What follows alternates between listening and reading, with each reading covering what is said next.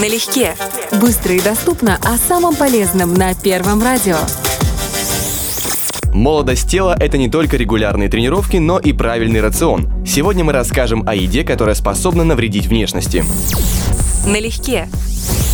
И начинают наш список чипсы, в которых огромное количество соли. А переизбыток этого вещества может уменьшить содержание цинка в организме, важнейшего элемента для формирования и роста ногтей. Если они стали слишком ломкими в последнее время, обратите внимание на свой рацион. Налегке. Следующий продукт, способный навредить внешности – жирное мясо. Оно может стать причиной повышенной активности сальных желез, что ведет к раздражению кожи головы, а также к тусклым волосам. В такой ситуации лучше ненадолго забыть про высококалорийное мясо и налегать на овощи. Налегке.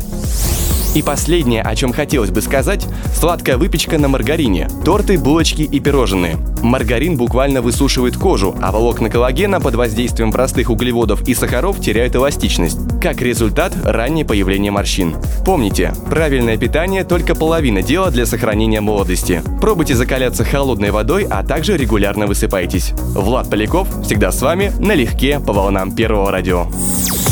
Налегке.